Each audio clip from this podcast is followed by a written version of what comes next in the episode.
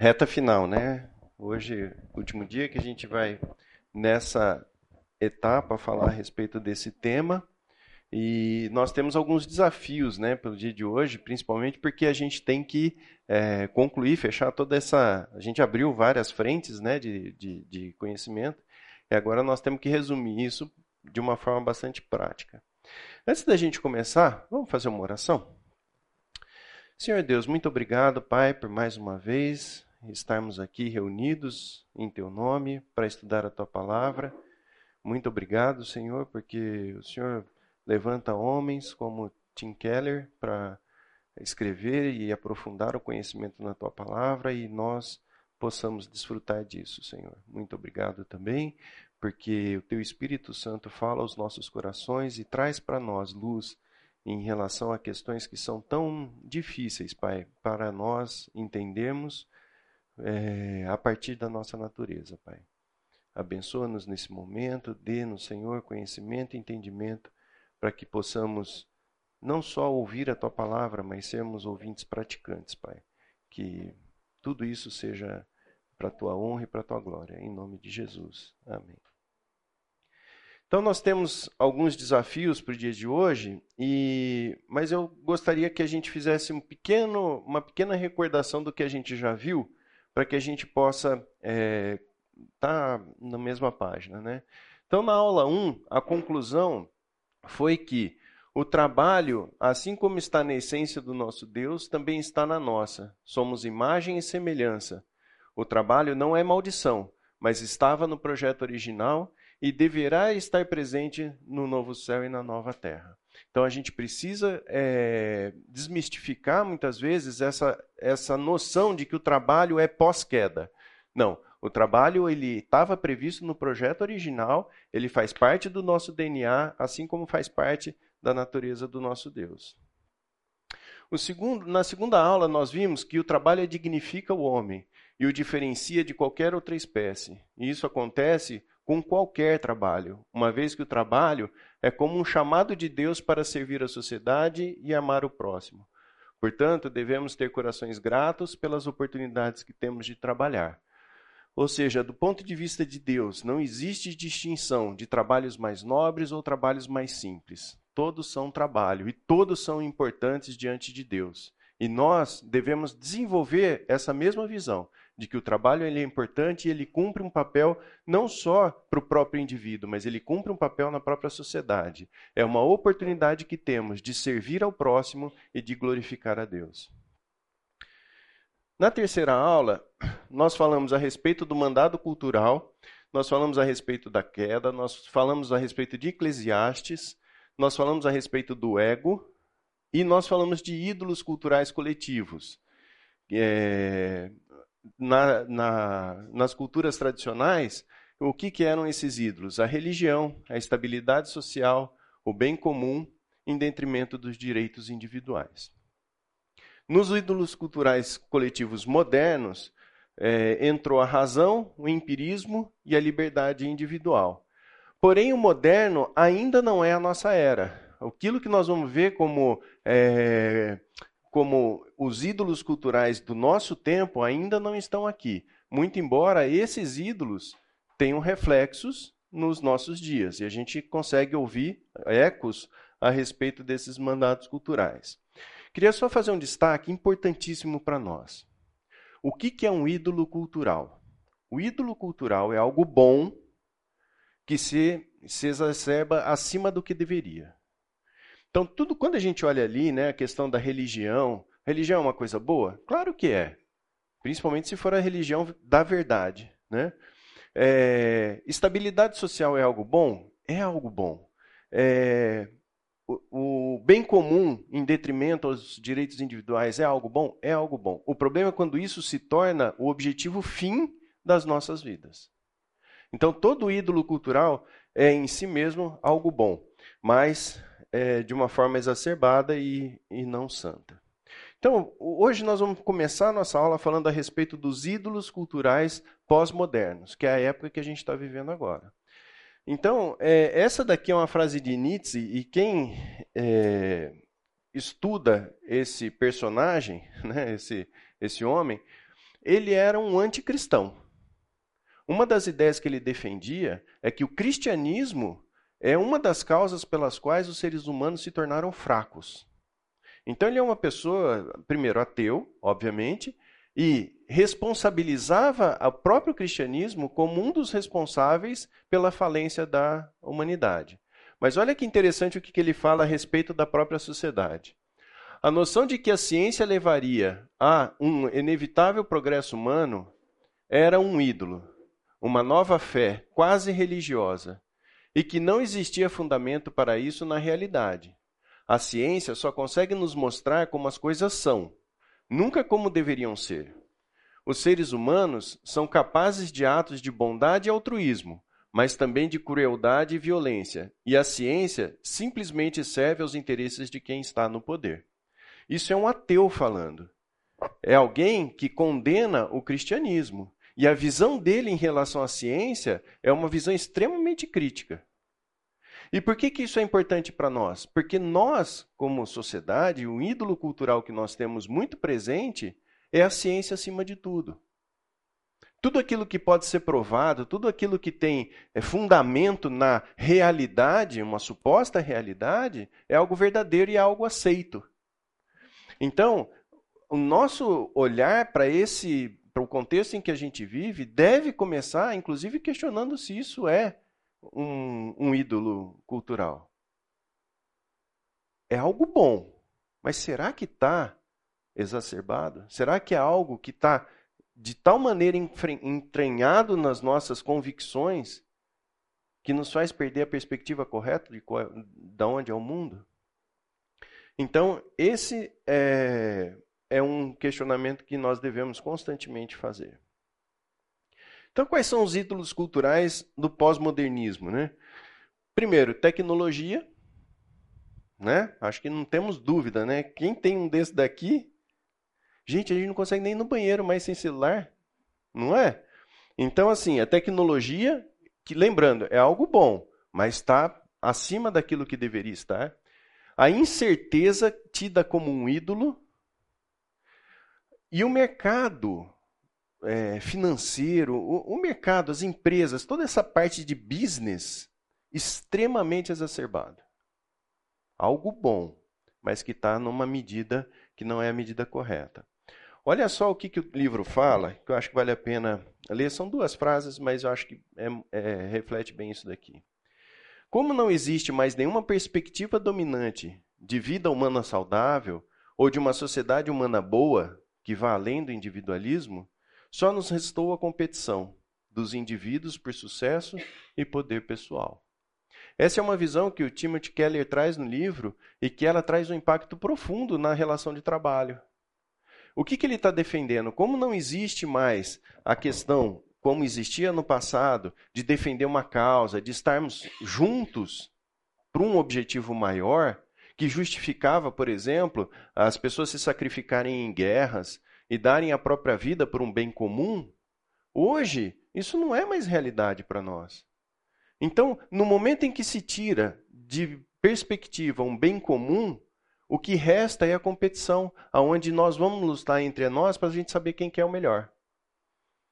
Quando a gente pensa no mercado de trabalho, quando a gente pensa naquilo que a gente vivencia né, dentro desse mercado, isso pode ser uma realidade muito presente nessas organizações.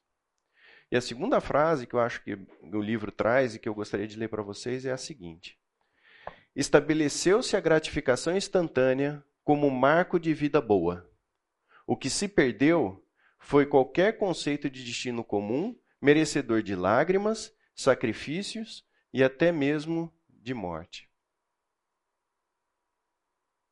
Uma vez que isso está fora do jogo, o que, que restou? Competição. Então vamos lá, vamos falar de tecnologia, né? O mais engraçado é que o livro não traz essa lista. E essa lista eu obtive através de inteligência artificial. né? Quer dizer, é, é, a gente está de tal forma, né? Oi? É, estou é, usando um inimigo aqui para inimigo no brincadeira, né? Mas olha só, tecnologia. Aonde que está exacerbada essa questão da tecnologia nos nossos dias? Smartphones. Gente, tem smartphone que vale mais que carro, né? Sei lá, na minha época carro era o, né, o bem mais desejado, né? Talvez. É... E, o, e o telefone passou a ser não só uma referência para as pessoas, mas hoje as pessoas não sabem mais viver sem o smartphone. É... Pois não, Cris? Nomofobia? Não conhecia. É, é a capa... é incapacidade de viver sem o. É. É. Esses dias eu vi um, um, um vídeo, né, no, no, nesses rios, essas coisas assim, muito engraçado. A mulher se matando de rir porque ela achou que tinha esquecido o, telefone. E aí bateu aquele desespero, ela falou assim, eu tenho reunião. Aí ela pegou no painel do carro, digitou no telefone quanto tempo levaria para ela ir em casa para buscar o telefone. É, ou seja, ela não tinha percebido que ela tinha levado o telefone, ela só estava com a sensação de ter esquecido. Né? Então, assim, muito exacerbado. E, e, e olha, gente, quando a gente olha para as nossas crianças, que judiação. Famílias que perdem a oportunidade de convívio num almoço, num jantar, porque a criança fica o tempo todo diante de uma tela. O smartphone pode facilitar a vida da família, mas com certeza não traz para aquela criança os benefícios que existem de frustração, de ficar, de ficar quieto, né? do ócio, a, a mente o tempo todo estimulada. É. E isso eu estou dizendo para vocês e a gente enfrenta isso em casa, tá? O Tomás com 16 anos é um problema. Por quê? É tela o tempo todo. Então, é um problema a ser considerado por nós.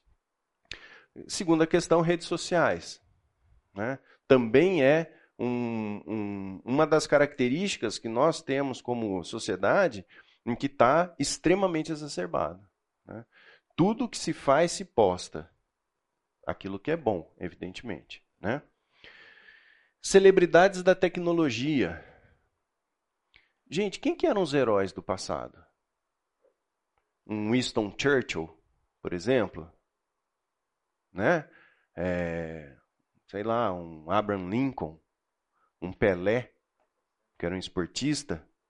Hoje quem são as celebridades? Vou perguntar para vocês, eu tô com 52. Quem é da minha idade assim, se perguntasse lá na, sei lá, com 20 anos, quem que era o presidente da GE, sei lá quem que era o presidente da GE. Hoje todo mundo sabe quem é o presidente da Tesla, todo mundo sabe quem é o presidente da Microsoft, todo mundo sabe quem é o presidente das principais empresas de tecnologia. E não só sabem, como aquilo que eles dizem influencia toda uma linha de pensamento que conduz a nossa sociedade para caminhos que não são os caminhos de Deus. E a gente está entranhado nisso. Né?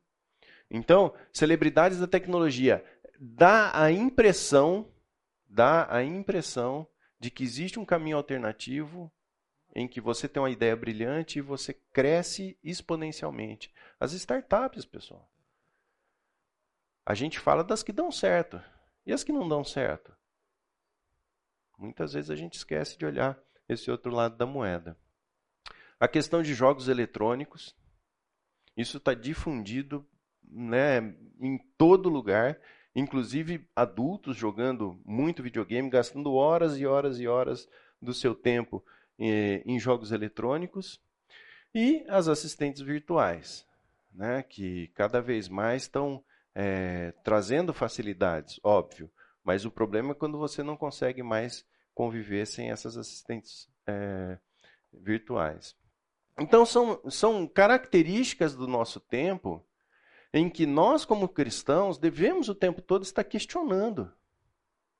Porque são coisas boas, não há como negar que são coisas boas. Mas tudo isso tem um limite. E esse limite está dentro daquilo que nos impede de viver uma vida cristã saudável. Tem muitas dessas coisas aqui que nos impedem em termos de relacionamento, em termos de aproveitamento do tempo. Lembra que a Bíblia fala a respeito do tempo. para que a gente rima o tempo, né? para remir o tempo. E quanto tempo a gente perde com coisa que de fato não acrescenta nada. Né? Então, são coisas que a gente precisa estar atento. E muitas vezes a gente é como o peixe que está no, no, na água. Como tudo é água, ele nem sabe que está na água. E a cultura é muito parecida com isso, sabe? A gente não consegue distinguir porque a gente está dentro dela. Então, criar sensibilidade para essas questões é fundamental para cada um de nós, para que a gente possa fazer distinção entre uma coisa e outra. Mas existe um outro ídolo colocado, né? Que é a incerteza. E é engraçado como isso se tornou um ídolo. Né? A, a, gente se orgulha de estar incerto. A sociedade, de uma forma geral, se orgulha disso e fala disso abertamente. Então, nós não temos mais que fazer planejamento de um ano, porque em seis meses tudo vai mudar. A gente não precisa mais falar de profissão, porque daqui cinco anos sua profissão não vai existir. E isso vai gerando em cada um de nós o que? A incerteza. E a gente está aprendendo a conviver com a incerteza de uma maneira confortável. E o que não é bom. Porque existe uma verdade, existe absolutos. E se a gente não se apoia nos absolutos, nas incertezas, quando vier o falso mestre, nós vamos embarcar em toda sorte de doutrina. Sabe por quê? Porque nós não estamos firmados no, na única verdade que existe, que é a palavra de Deus. Se eu convivo bem com a incerteza, eu começo a dar espaço para qualquer bobagem que se fala a respeito das religiões. Isso é uma, é uma característica dos nossos tempos. Né? O que, que a incerteza gera? Estresse e ansiedade, demora na tomada de decisão. Às vezes você vai pesquisar sobre um determinado assunto e você tem tanta informação que você muitas vezes não consegue selecionar o que é bom e o que é ruim. Isso traz para nós uma paralisia de tal forma que a gente não consegue tomar uma decisão correta. Planejamento e futuro. Ah, eu não, não, não tenho que planejar daqui a um ano. Gente, pensa o seguinte, ó. Ainda que você planeje alguma coisa no futuro, quando você vai vivendo o dia a dia, esse planejamento ele pode mudar. Só que o que mexe aqui no início, no vértice, é pouco. O resultado vai ser bem diferente. Mas o que mexe aqui é pouco.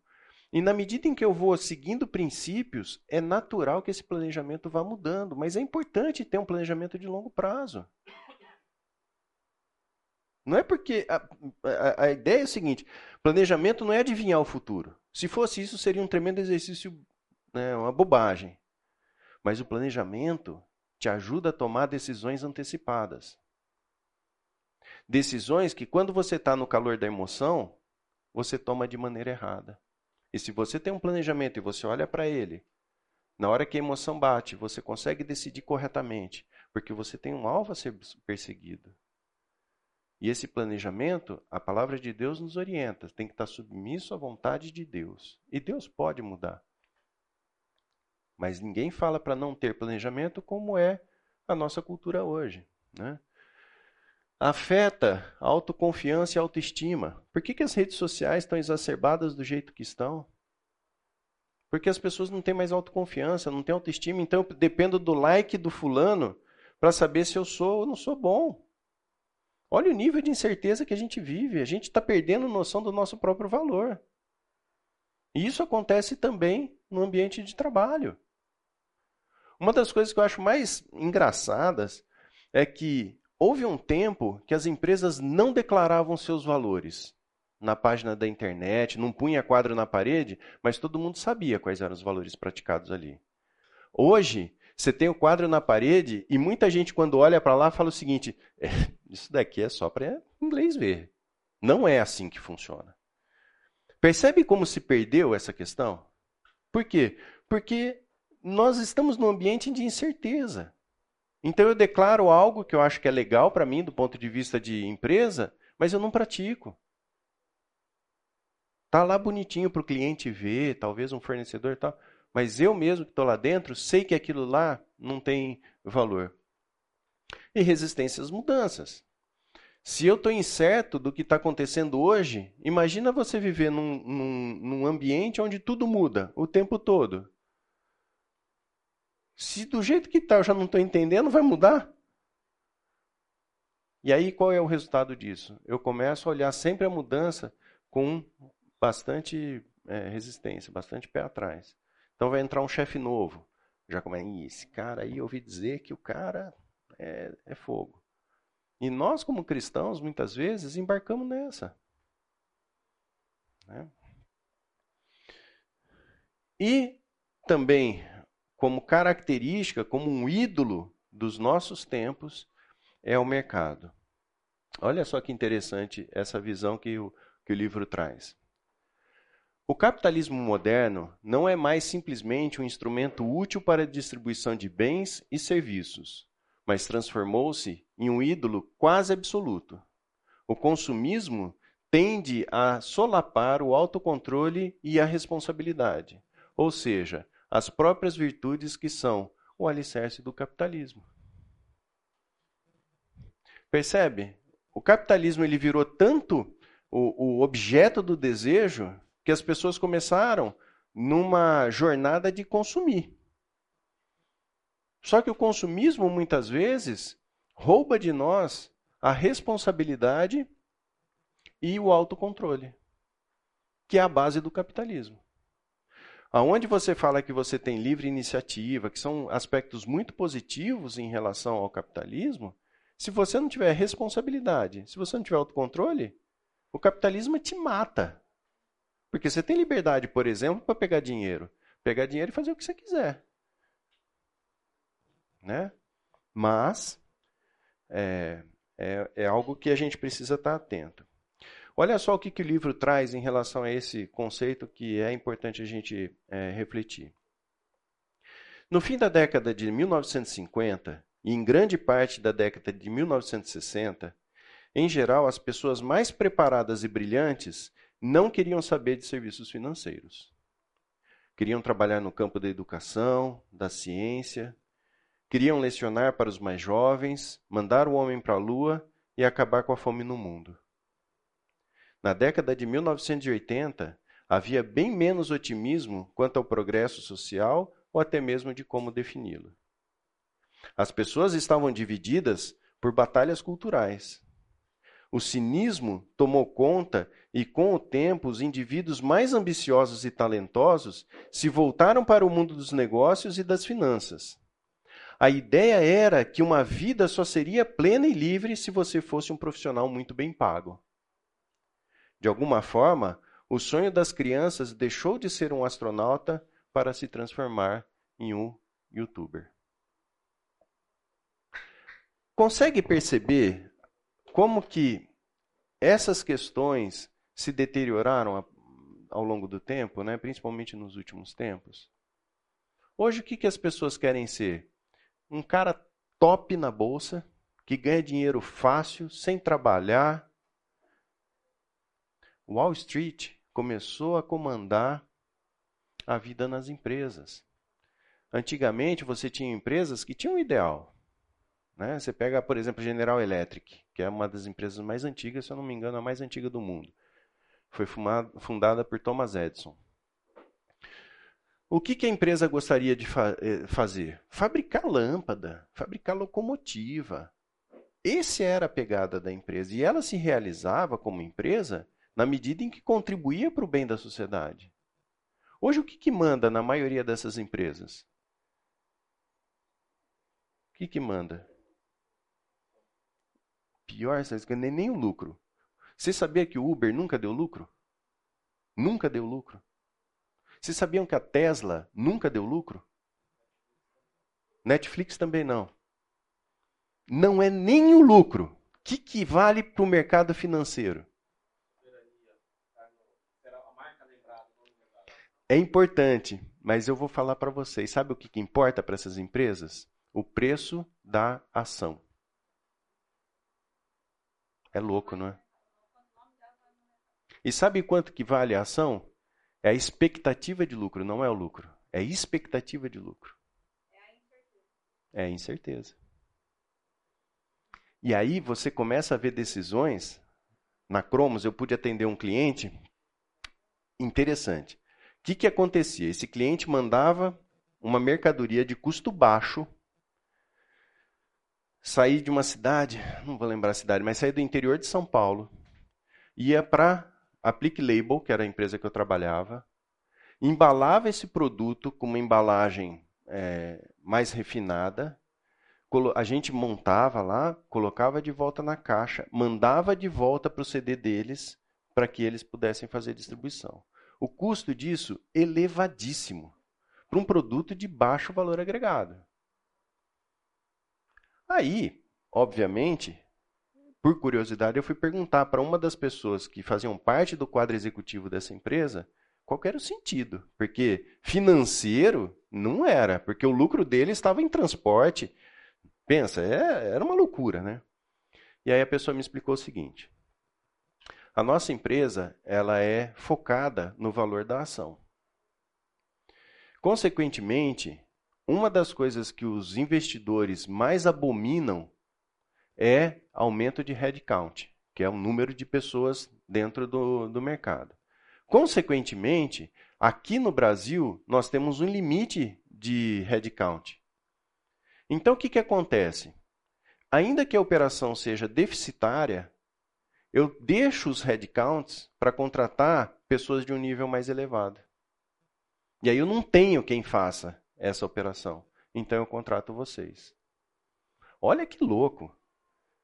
Do ponto de vista de negócio, não fazia o menor sentido a operação que eles faziam. Mas porque Wall Street condena o aumento de headcount.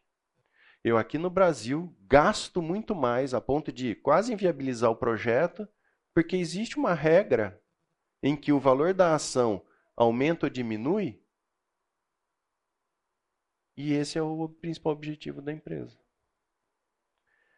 A gente tem vários amigos que trabalham em multinacionais. Vai chegando julho, é um inferno. É mandar a gente embora. Por quê? Porque tem que fechar o número. Fechar o número para quê? Por causa de Wall Street. Então, essa é uma distorção que nós temos no nosso, é, no nosso mundo. Faz sentido isso, gente? Temos que estar atento a isso. Olha só. Veja se você consegue fazer uma leitura do que pode estar acontecendo. E estando assentado no Monte das Oliveiras, chegaram-se a ele os seus discípulos em particular, dizendo: Dize-nos, quando serão essas coisas? E que sinal haverá da tua vinda e do fim do mundo? E Jesus, respondendo, disse-lhes: Acautelai-vos, que ninguém vos engane, porque muitos virão em meu nome, dizendo: Eu sou o Cristo, e enganarão a muitos. E ouvireis de guerras e rumores de guerras.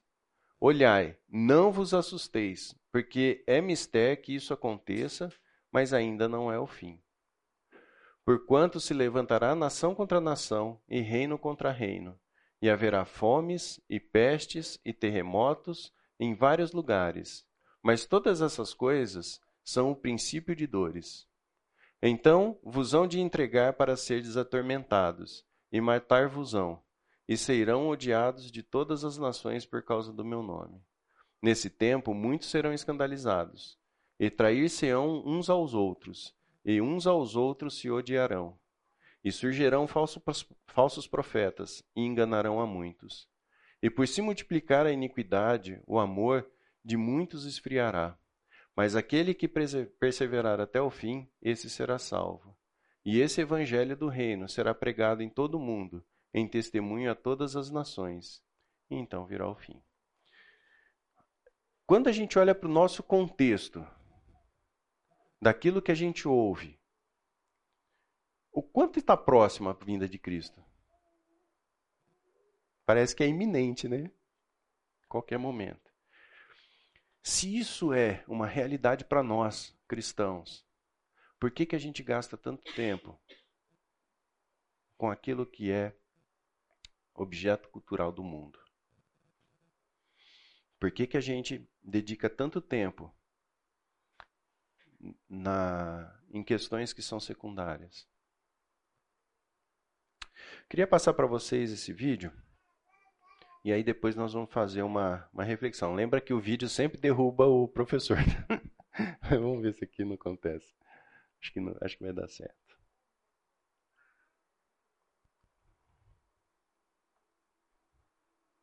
Não está vindo o som, né? Como podemos definir ou entender nossa realidade atual? Os termos mundo VUCA e mundo Bani foram criados com o objetivo de facilitar a compreensão sobre a realidade que vivemos, tendo como base mudanças mais significativas que acompanham as transições pelas quais a humanidade passa e buscando uma forma de olhá-las por outra ótica. Da Guerra Fria à pandemia de Covid-19, entre diversos pontos, as relações interpessoais e as de trabalho foram afetadas, e é preciso saber como se preparar para enfrentar da maneira mais adequada possível cada uma dessas situações. De um mundo volátil, incerto, complexo e ambíguo, passamos para um que é frágil, ansioso, não linear e incompreensível. Quanto isso impacta na empresa e como preparar gestores e colaboradores para circunstâncias tão distintas? O termo mundo VUCA foi criado pelo Exército dos Estados Unidos, logo após o fim da Guerra Fria, com o propósito de descrever as transformações mundiais ocorridas, quais seriam as possíveis novas dinâmicas e como deveria ser o modo de agir dos militares caso outros conflitos viessem a acontecer. A sigla VUCA é utilizada para identificar os termos volatilidade, incerteza, complexidade e ambiguidade.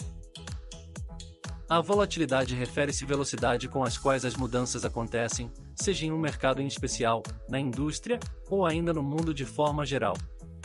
Aqui, Vale lembrar que no mesmo período que a Guerra Fria estava se encaminhando para o fim, quase no início da década de 1990, a internet estava chegando às casas das pessoas. Essa significativa nova onda de transformação, fomentada por essa ferramenta, se tornou essencial para o mundo VUCA se concretizar, assim como para mensurar o seu impacto.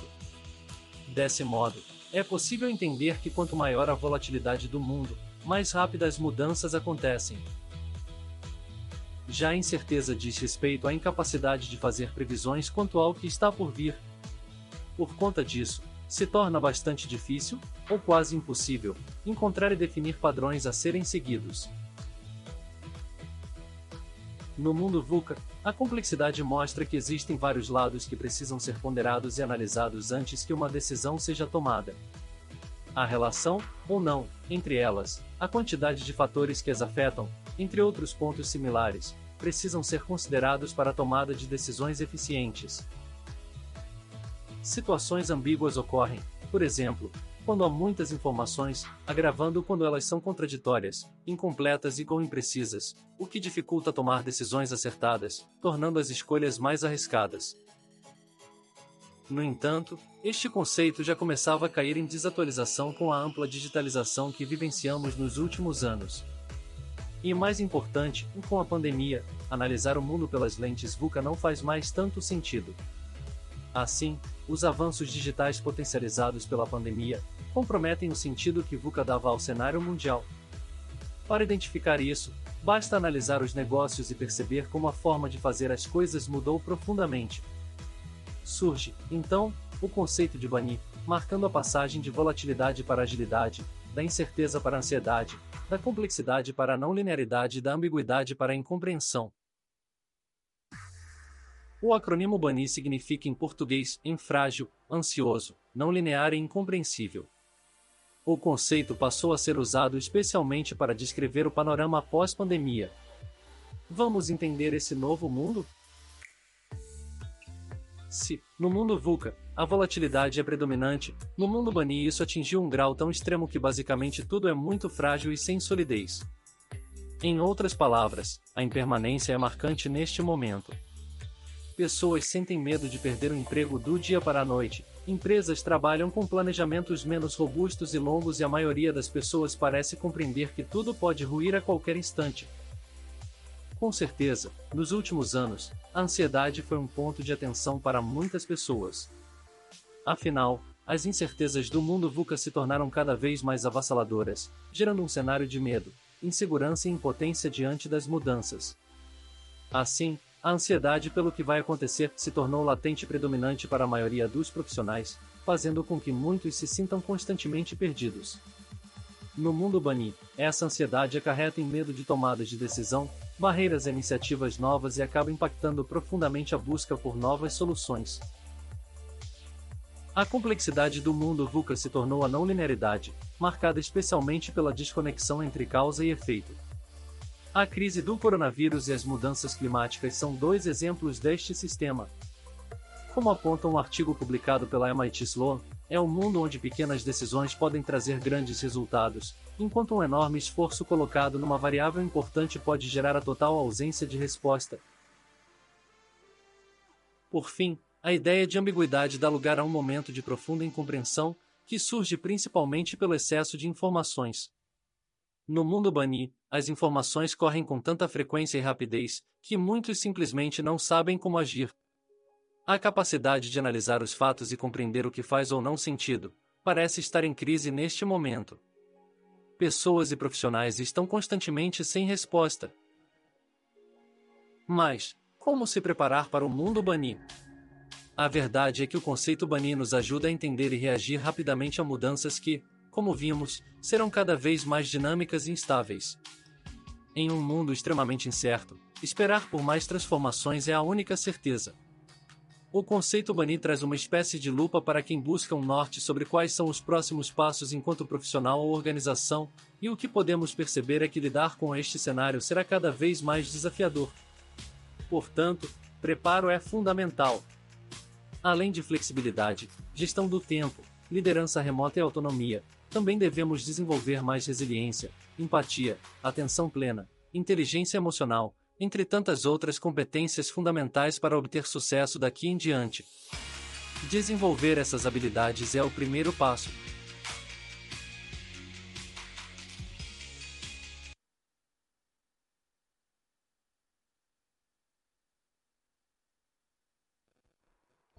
Antes de qualquer comentário, é, eu queria que a gente abrisse as nossas Bíblias em 1 Samuel 17, e nós vamos ler do versículo 17 ao 47. 1 Samuel 17, e nós vamos ler do 17 ao 47. O texto diz assim: Disse Jessé a Davi seu filho: Leva, peço-te, para teus irmãos um efa desse trigo tostado, esses dez pães, pães eh, e corre levá-los ao acampamento dos, aos teus irmãos.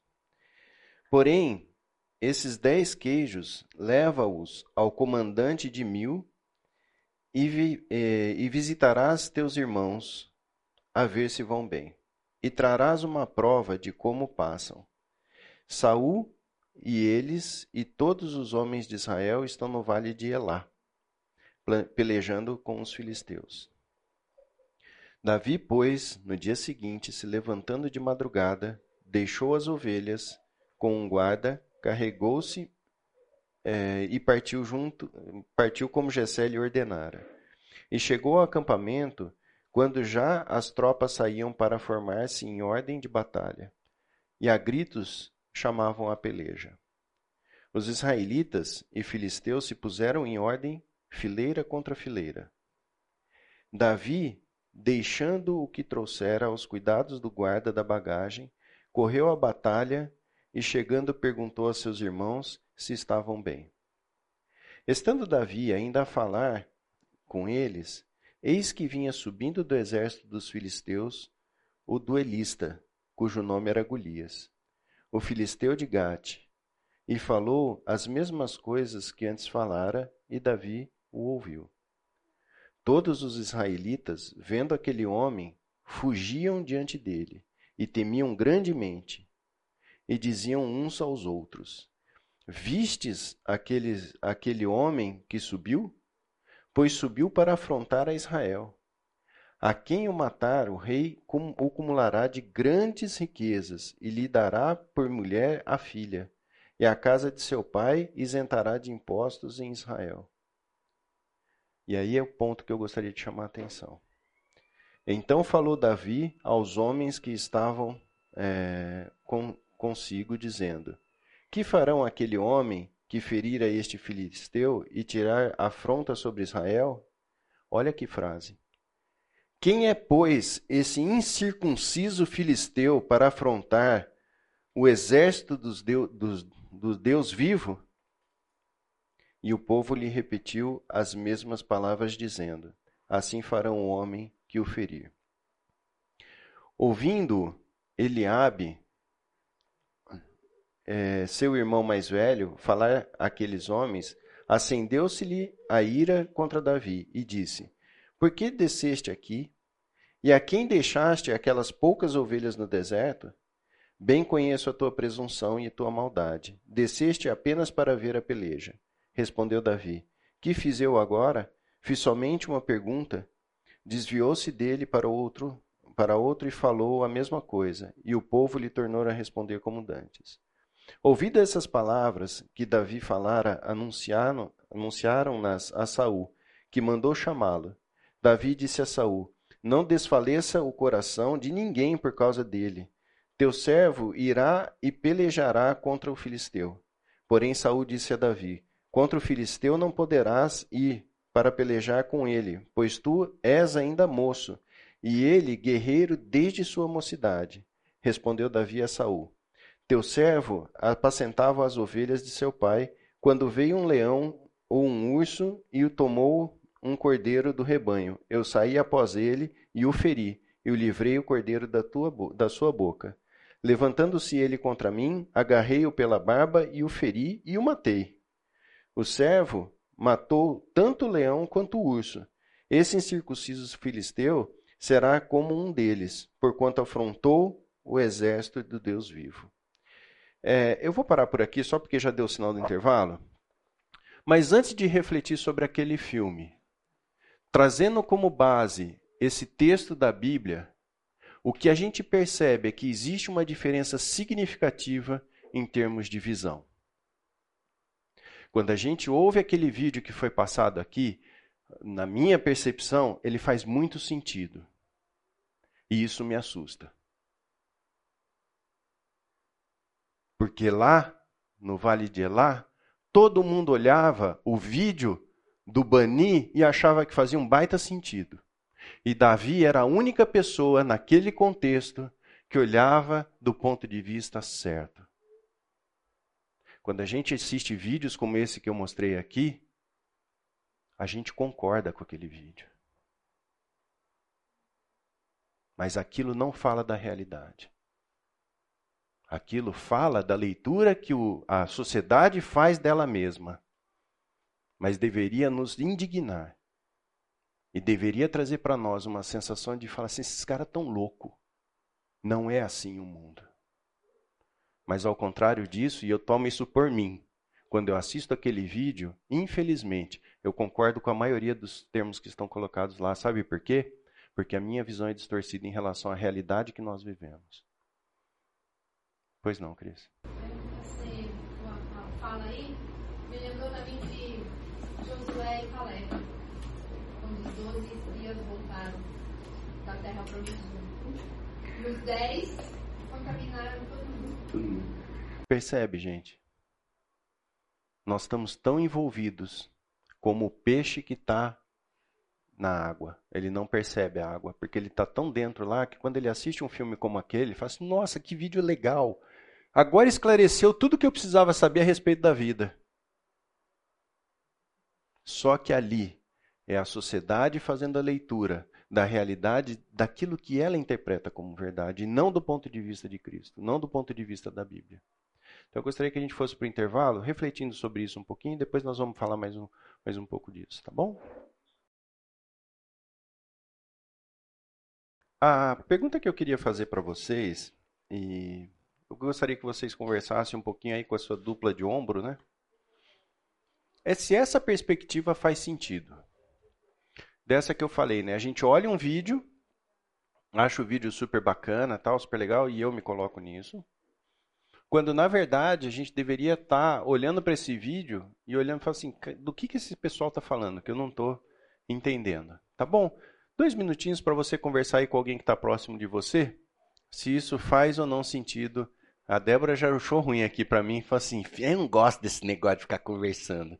Mas a gente, a gente aprende quando a gente conversa com o outro, tá bom?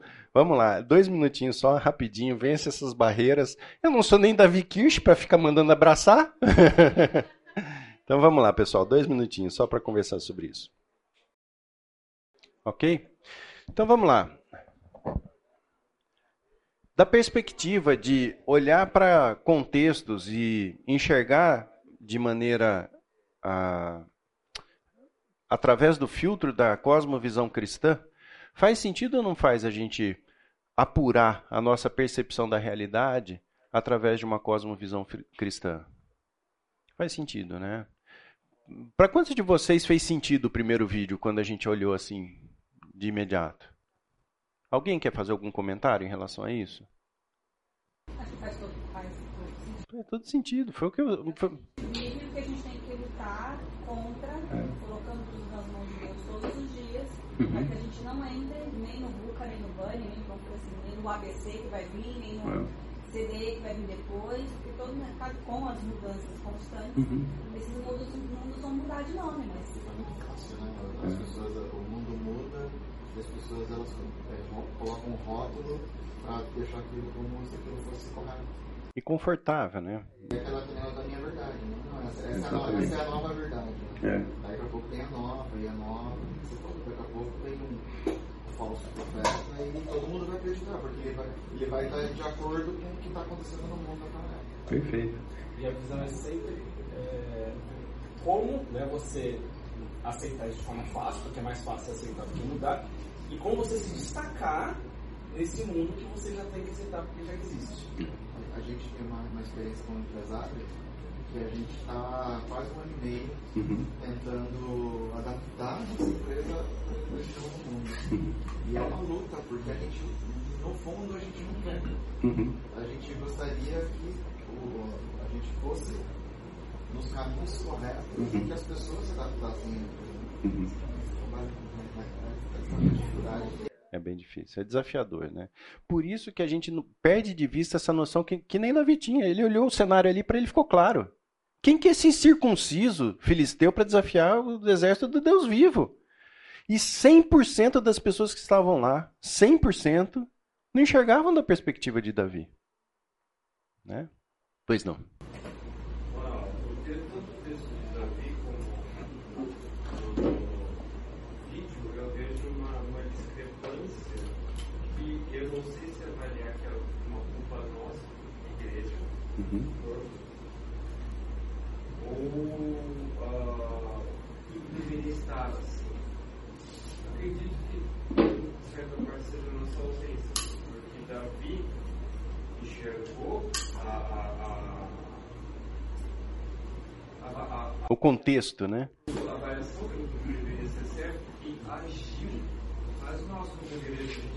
e está fazendo aquilo. Mas tem uma, uma questão também, Verdade. o Davi chegou depois.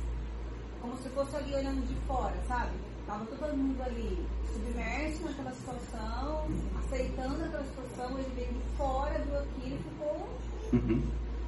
Não, não é isso, não é assim que funciona, né? Não é desse jeito de ser. Agora, independente disso, os princípios estavam muito claros para ele, né? Porque você pode ter certeza, quando ele foi enfrentar o urso, quando ele foi enfrentar o leão, ele não foi olhando para si. Então, isso que você colocou é de fato bastante importante. E nós, como igreja, nós temos que nos fortalecer nas doutrinas para que quando a gente vai interpretar um fato do mundo, a gente consiga interpretar da perspectiva correta, com os fundamentos corretos. Porque lá, né, como foi dito aqui, o vídeo fala o quê? Gente, olha, isso é normal. Você se sentir ansioso é normal, né? E você precisa se preparar porque você precisa ser o melhor, não é? O final da frase lá, é, seja o que você for, seja o melhor, né? O sucesso.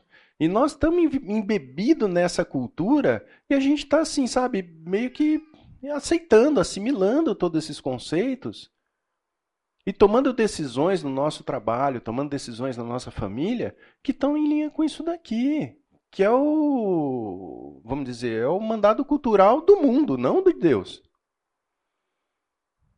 Uma, Pois uma não. coisa que eu- sempre discute em casa, talvez porque caso da área que eu trabalho mais aqui dentro da igreja, é o que eu falo, que eu tenho visto com relação às mães, principalmente de primeira viagem, né? É um cenário da minha, da, do meu dia a dia, né? Talvez isso expanda para outros, mas eu sempre falo, eu nunca vi mães tão cansadas, tão desgastadas e tão sem saber o que fazer como hoje, por um único motivo, tão lotadas de informação. Tão lotadas de informação. É informação de tudo quanto é jeito.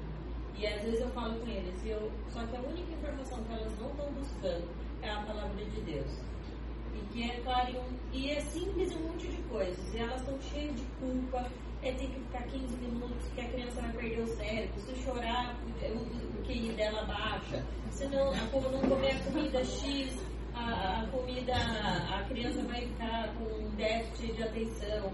Se não, não, é, não é coisa ruim em si, mas é tanta informação e tanta informação que uma não é não bate com a outra, que essas mães, gente, eu pego as mães, eu faço adaptação dos bebês, eu vejo o estado que elas estão de acabada. E eu vejo por um único motivo, excesso de informação. Ou elas se juntam no grupo X, ou elas se juntam no grupo Y, e o Evangelho mesmo, o, o Deus, assim, então, às vezes a gente pensa, nossa, no mundo profissional, mas no mundo dentro da igreja, essa, esse ciclo vai entrando e a gente nem se percebe disso. E quando a gente vê, a gente tem grupo de mãe X, grupo de mãe Y, estou falando de mães porque eu, a área que eu tenho mais convivência, mas não sei se isso em outras coisas também. Mas eu fico, às vezes eu falo que fico com dó. Porque eu acho, eu acredito que a maternidade para mim foi muito mais simples do que eu vejo essas mães hoje sofrendo, cansadas, gente, de verdade, chorando. Eu já escutei os três primeiros anos da, do meu filho foram os três piores anos da minha vida. E por quê? Não é, e, e por causa de excesso de informação, excesso de informação, que é o que a gente está vivendo hoje. E esquece muitas vezes de ficar firme naquilo que Deus fala pra gente, um monte de promessa, de cuidado, que ele esquece que a palavra de Deus é imutável. Ela não nem ruim, nem nada vai passar da palavra de Deus, né? Então isso daí a gente esquece disso e fica em todas as teorias. Então acho que eu... Que são os falsos profetas. É. Ah, antes da Débora falar, era isso mesmo que eu estava pensando, né? A questão é que é a palavra que nos confronta e é ela que nos santifica. Então, à medida que cada vez mais eu me aproximo da palavra, diariamente, é ela que vai fazer esse trabalho de me abrir os olhos para aquilo que eu vejo. Né? Exatamente. E, e a gente passou por uma fase assim de downgrade de carreira. Chegou um ponto que nós tivemos que fazer a nossa opção. Então, ou ficou visível, a palavra nos confrontou, então a gente teve que tomar uma decisão. Mas o tempo todo o mundo tenta te convencer. E o que segura é a palavra, é o evangelho que vai te transformar. Exatamente. Então é isso. Assim, qual que eu acho que é o ponto fundamental desse, desse curso? É nós entendermos que nós precisamos ajustar a nossa visão e olhar para o mundo da perspectiva correta. Isso nós estamos falando aqui da aplicação no trabalho, mas isso vale para qualquer área da nossa vida. Hoje, a gente tem muita informação que trabalham com meias verdades, que partem de princípios bons e exacerbam a tal ponto de se tornarem maus. A atenção, como a Débora falou, da mãe para com o filho é algo bom, mas o filho não pode se tornar o ídolo da vida da mãe. Ser um bom profissional é algo bom, mas o trabalho não pode tornar o seu ídolo. Então nós estamos perdendo as referências do que é o, aquilo que Deus espera e o que é aquilo que se torna o ídolo da minha vida. E eu passo então a prestar culto, a gastar tempo com aquilo que é indevido. Eu tiro do lugar de Deus e coloco uma coisa lá que em princípio é boa, mas que traz os seus, seus danos. Queria ler esse texto, né, de Romanos 12, que diz assim: Rogo-vos, pois, irmãos, pela compaixão de Deus, que apresentei os vossos corpos em sacrifício vivo, santo e agradável a Deus, que é o vosso culto racional. E não sede conformados com esse mundo, mas sede transformados pela renovação do vosso entendimento, para que experimenteis qual seja a boa, agradável e perfeita vontade de Deus. O que, que nós precisamos para desfrutar da boa, agradável e perfeita vontade de Deus? O texto fala de duas coisas. Primeiro, não nos conformarmos com esse mundo e sermos transformados pela renovação do nosso entendimento. E essa renovação do nosso entendimento, ela é cravada na palavra de Deus. Não é no filme do Bunny e do do Vuca, mas é a palavra de Deus. Quando eu abro espaço para ouvir os falsos profetas, que, gente, eles estão entre nós e não sou eu que estou falando, é a palavra de Deus que está falando aonde a gente começa a conviver com teorias paralelas que contradizem aquilo que Deus fala e a gente está aceitando e assimilando isso para o nosso dia a dia. E a gente perde a sensibilidade para distinguir o que é de Deus e o que não é de Deus. Só que a gente passa por uma etapa onde a gente acha que existem coisas que são neutras. Não, isso daqui, tudo bem, não é de Deus, mas também não é do, do mundo. Isso não existe. Se não é de Deus, é do mundo. Ah, mas não tem problema. Tem problema sim. Nós não podemos ser tolerantes com essas coisas. E isso não é só no trabalho, é óbvio, o nosso tema aqui é trabalho, mas isso é em todas as áreas da nossa vida. Não existe espaço para o meio termo. Não, nós temos que ser radical. A Bíblia é radical. Se você não aceita Cristo, você vai para o inferno. Ponto. Não tem meio termo. Não tem coisa branda na Bíblia. Davi, quando vai lá e luta com Golias, vocês acham que ele foi moderado ali? Não, radical. Ele olhou para o cenário e falou assim: escuta, esse cara aqui não pode ficar afrontando meu Deus. Eu vou lá e vou acabar com ele. Nas minhas forças, se você ler com cuidado o texto de 1 Samuel 17, você vai ver que o tempo todo ele fala no poder do Deus vivo. Ele em nenhum momento ele fala assim, porque eu sou bom. Não, é sempre no poder do Deus vivo. Então, as situações que a gente vai enfrentar no dia a dia, as situações de emprego que são difíceis, nós temos que enfrentar com base em que poder? No nosso? Não, no poder do Deus vivo, que não mudou. É o mesmo lá na época do Davi e hoje vai ser sempre o mesmo. E a gente fica dando atenção para falsos profetas o tempo todo. Qual que é a nossa postura como cristão? Renovação da mente e não se conformar com esse mundo. Não se conformar com esse mundo significa não se amoldar à cultura que está é, imposta para nós no contexto em que a gente vive. E qual seria a cultura correta? Né? Qual é a cosmovisão cristã? O livro do Tim Keller ele traz uma, uma questão importante, que ele fala a respeito do contexto, né? da importância de você é, é, entender o contexto. E ele traz um exemplo aqui que eu achei interessante e resolvi colocar aqui para vocês.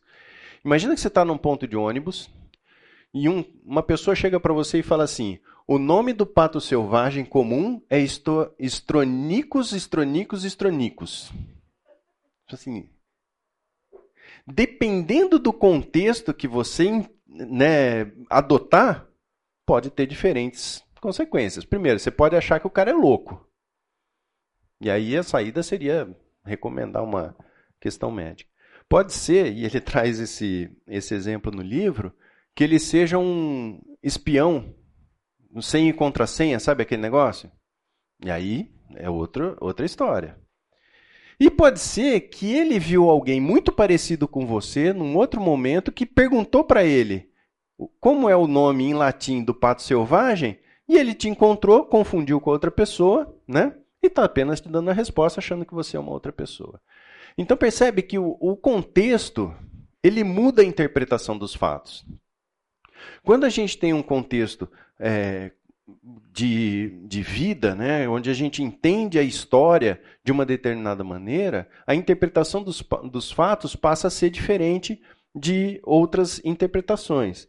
E é isso que acontece com o mundo que nós vivemos. Então, olha só. Basicamente, os contextos eles estão apoiados em três aspectos. Primeiro, como as coisas deveriam ser, e aí nós estamos falando que o homem em perfeita harmonia com Deus, esse é o projeto original. É, qual é o problema principal das coisas do jeito que estão? E aqui nós temos o pecado como o principal problema. E qual é a solução e como ela pode ser alcançada? Pela graça de Cristo. Essa é a cosmovisão cristã em todas as áreas da nossa vida. Em todas as áreas da nossa vida, nós precisamos ter essa perspectiva, que é a perspectiva correta. Então, quando a gente fala do trabalho, aplicando a cosmovisão cristã ao trabalho, qual é o desdobramento disso? Primeiro, o trabalho é para honrar a Deus e não a mim mesmo. Segundo, é um, é um instrumento para eu demonstrar amor ao próximo. Todas as vezes que eu estou trabalhando, é uma oportunidade para eu desenvolver amor ao próximo, para eu demonstrar amor ao próximo. E em terceiro lugar, é servir ao bem comum por meio do trabalho, que é a continuidade da obra de Cristo, da obra de Deus, que é a construção da civilização. Então, a cosmovisão cristã em relação ao trabalho, ela tem essas três é, vertentes. O trabalho é para honrar a Deus. O trabalho serve para que eu ame ao próximo através de atitudes e ações de amor ao próximo. E eu tenho que entender que eu estou dentro de uma sociedade, dentro de uma civilização, onde eu cumpro um papel, um papel social. Seja em qual função for, eu estou cumprindo um papel social. Essa é a perspectiva que a gente tem que adotar. E aí, quais são as, as aplicações que a gente tem quando a gente pensa no evangelho aplicado ao trabalho? analisar as implicações da cosmovisão do Evangelho e dos propósitos de Deus para tudo o que envolve o seu trabalho. É, a forma como eu trato o funcionário, a forma como eu trato o meu chefe, a forma como eu trato o meu cliente. No mundo corporativo, a gente usa muito a expressão stakeholders, né, que são as partes interessadas. Para qualquer parte interessada que você olhe, você pode usar o filtro do Evangelho se valendo daquelas três é, visões que a gente tem. Esse daqui é uma frase do C.S. Lewis, que é, ele é muito citado pelo Timothy Keller e, e, eu acho que vale a pena a gente é, refletir aqui. Para os sábios de antigamente, o problema fundamental era como moldar a alma à realidade. E a resposta era conhecimento, autodisciplina e virtude. Para a ciência aplicada, o problema é como subjugar a realidade aos desejos humanos e a solução é uma técnica.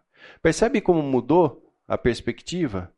Uma entendia a realidade e queria fazer com que a alma chegasse àquela realidade que era entendida do ponto de vista do evangelho. Hoje, o que, que é? Não, como é que nós vamos fazer aqui para fazer a minha vontade? Só que C.S. Lewis não é novo, né?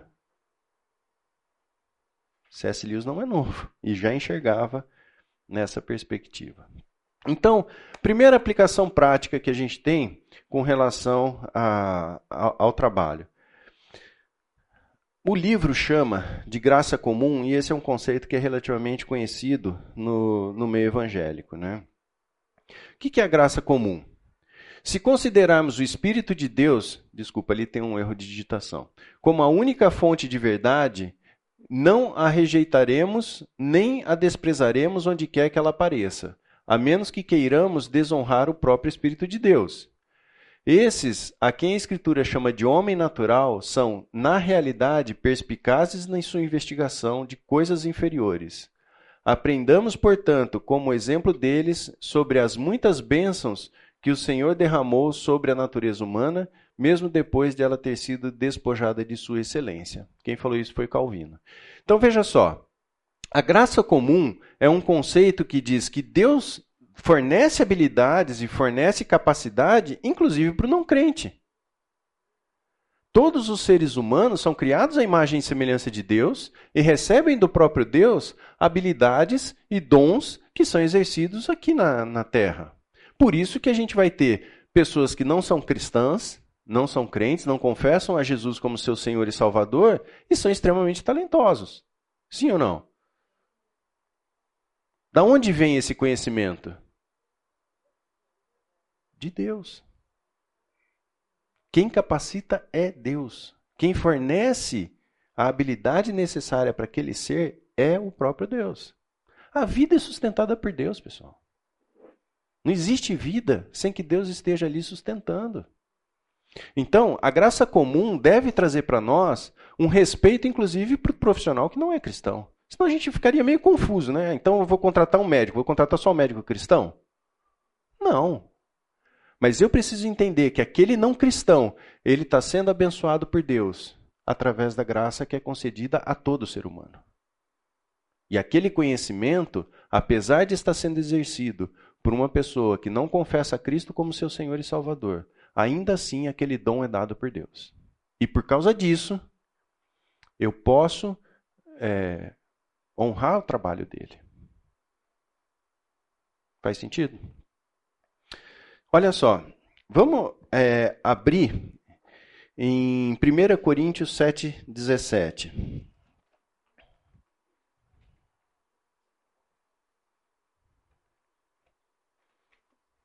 Primeira Coríntios 7, 17.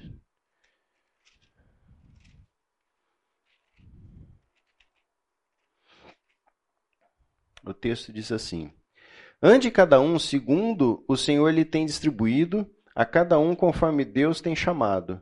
É assim que ordeno em todas as igrejas.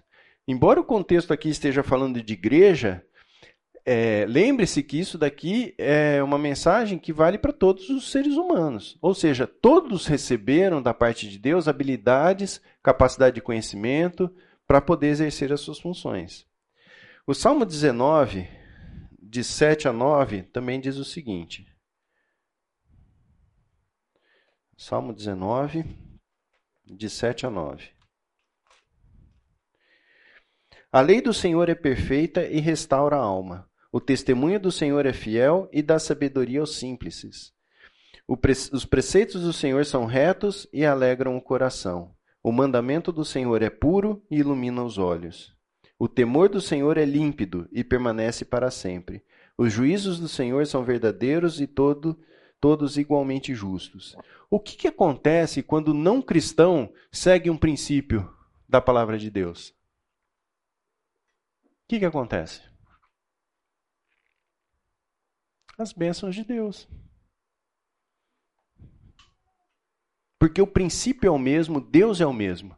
Então, quando o não cristão age em conformidade com um princípio que é um princípio cristão, ele vai colher os frutos daquilo. Esse é o conceito da graça comum. Quer dizer, Deus, na sua infinita sabedoria, determinou, de, é, determin, determinou determinadas coisas, não, né? Mas ele, algumas coisas ele definiu de tal forma que, mesmo não cristão, quando pratica um princípio cristão, ele vai colher o resultado daquilo. E o contrário também é verdadeiro. Eu posso ser um cristão, mas na medida em que eu quebro um princípio, eu sofro as consequências por ter quebrado o princípio. Isso está debaixo de que conceito? Da graça comum, onde Deus abençoa a todos com suas leis, com, suas, com seus princípios. Está claro isso? Então, esse é o primeiro princípio que a gente deve ter muito claro é, na nossa mente. Segundo princípio, muito importante para nós, o não ao dualismo. Né? O que é o dualismo? Os cristãos se acham cristãos apenas nas atividades da igreja. Sua vida cristã se resume aos cultos de domingo e às atividades espirituais durante a semana. Não existe dualismo. Nós somos um, pessoas inteiras. E aquilo que eu sou aqui na igreja, eu deveria ser lá no mundo. Uma vez a gente estava conversando a respeito de roupa, né, no contexto lá de casa, e, e às vezes a gente tem a tendência de falar assim: não, essa roupa aqui não dá para ir na igreja. Mas, gente, se não dá para ir na igreja, não dá para ir em lugar nenhum. Não é? O conceito é esse. Você ser uma pessoa única. Então, Princípio da graça comum. Segundo princípio, não ao dualismo. Nós somos quem somos o tempo todo, aonde quer que nós estejamos. Terceira aplicação, análise do CB, custo-benefício. A gente brinca porque a gente sai muito com o Henrique e toda vez a gente fala, não, aqui é um excelente CB, né? Que vai pegar um restaurante assim, o preço é bacana, a comida é legal, então é um excelente CB. Mas isso não é bíblico, tá?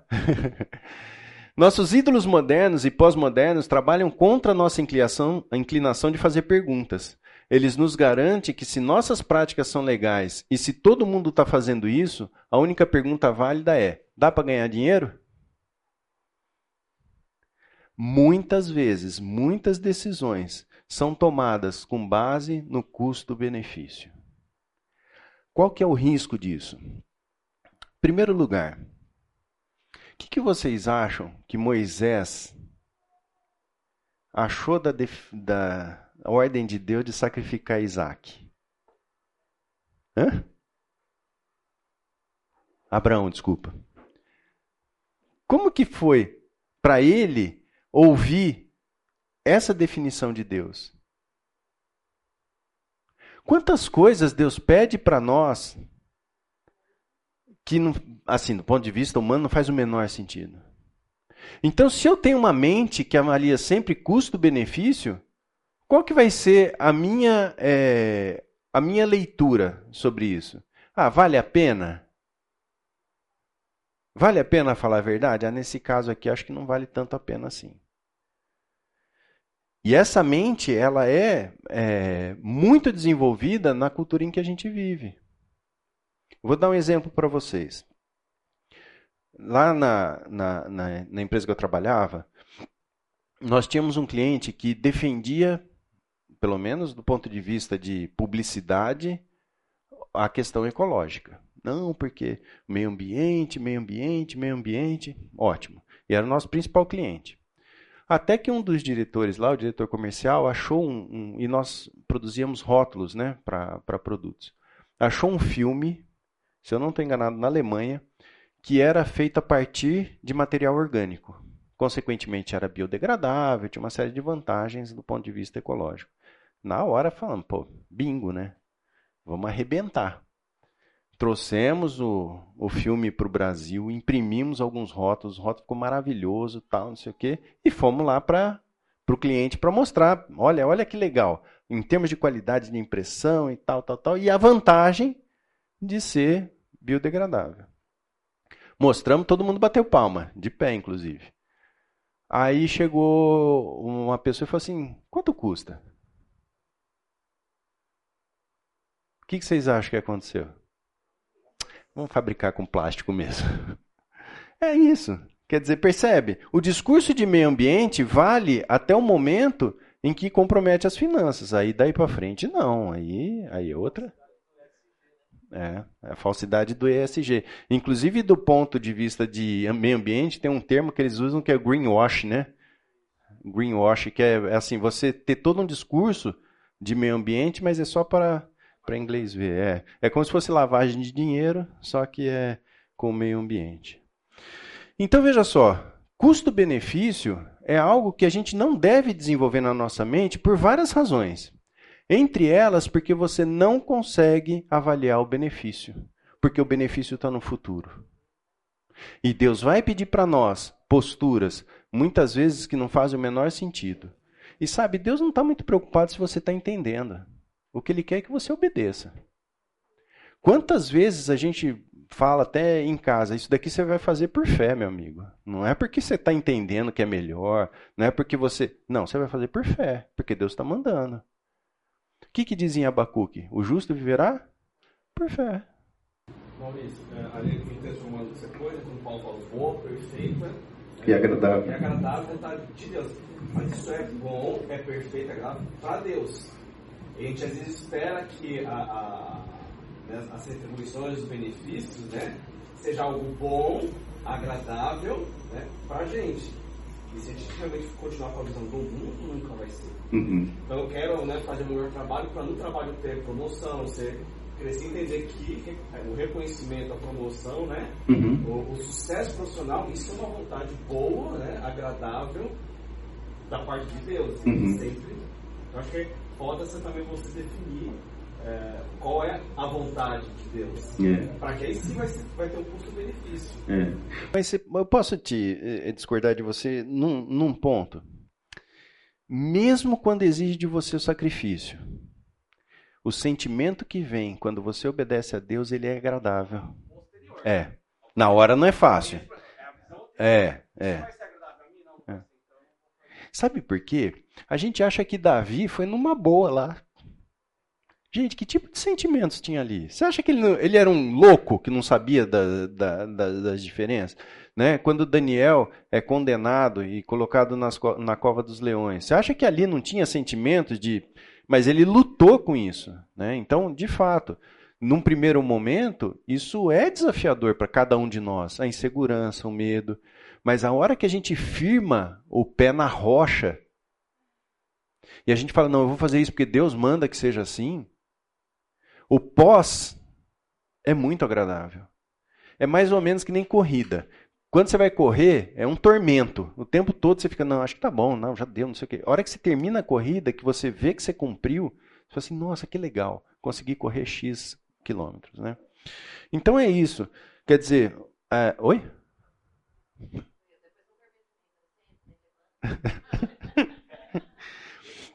A questão do custo-benefício não deve estar norteando a nossa cabeça porque a gente não consegue medir os benefícios disso.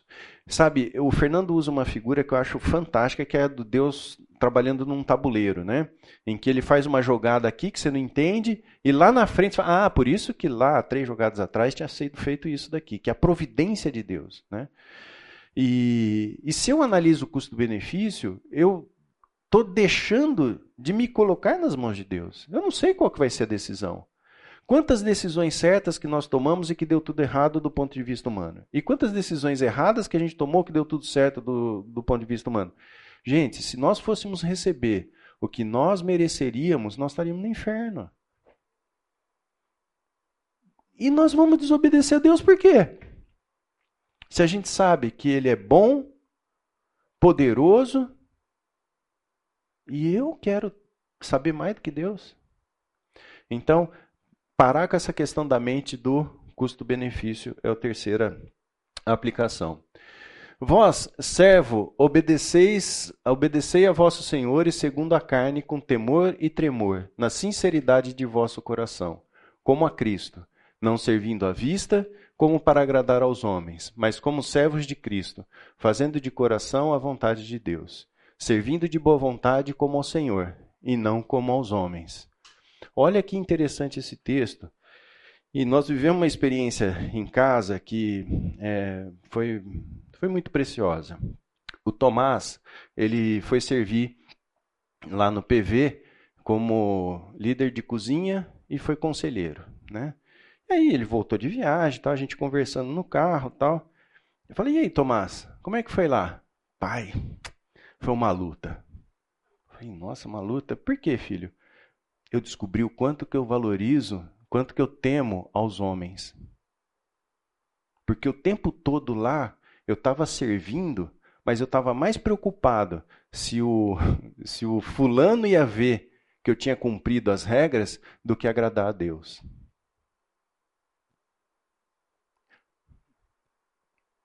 Está colocado aqui. A gente não tem que ter temor aos homens, mas a gente tem que estar é, dispostos ao próprio Senhor. Então, empregados, servir com temor e tremor, que significa ser gentil e ser respeitoso, com sinceridade de coração, foco e integridade. Trabalhar não só servindo quando observados, como para agradar aos homens, de boa vontade, com alegria e com disposição. A prática desses princípios não é fácil. Exige exercício, exige se colocar diante de Deus e se dobrar, porque muitas vezes o nosso sentimento, né, não é nesse sentido aqui. Mas é o princípio que vale. Em relação aos empregadores, é interessante porque o texto fala em fazer o mesmo. Então aquela lista anterior vale para quem é empregador também, certo? E além disso, deixando de ameaçá-los, fazei o mesmo para com eles e lembrar que Deus não faz distinção de classe social. Seja você empregador, seja você empregado, você está sujeito ao mesmo Deus justo, amoroso e poderoso. Sem esquecer que você só está lá porque é da vontade dele. Senão você não estaria. Né? Então, como que a gente deve ser conhecido? Né? Quais são as marcas de nós, como cristãos, que devemos levar ao mundo? Primeiro, não sermos cruéis nos relacionamentos. Existe um conceito que é a verdade com amor. Né? Você pode chegar para uma pessoa e fazer uma crítica direta. Ou você pode chamar e exortar. E exortar e ser uma crítica direta tem uma distância muito grande. Sermos generosos, sermos calmos, equilibrados diante de dificuldades e fracassos, e sermos tolerantes. Simples, né? no slide é. Na vida normal é bem difícil. Pessoal, vamos orar para a gente encerrar o nosso tempo aqui? Senhor Deus, muito obrigado pelos seus princípios, muito obrigado pela tua palavra. Obrigado também pelo teu Espírito Santo, Senhor, e eu peço que cada um aqui possa sair incomodado com relação à necessidade, Pai, de trazermos uma cosmovisão cristã para o nosso meio, de tal forma que a gente consiga distinguir as cores, as nuances e os contrastes, ó Pai, que existem entre a cultura que a gente está embebido e a visão que é verdadeira, que é a tua, Senhor. Nos abençoe no desenvolvimento desse, é, dessa habilidade e que teu Espírito esteja presente em cada um de nós. Nos abençoe nesse domingo e nos leve em segurança. Em nome de Jesus. Amém.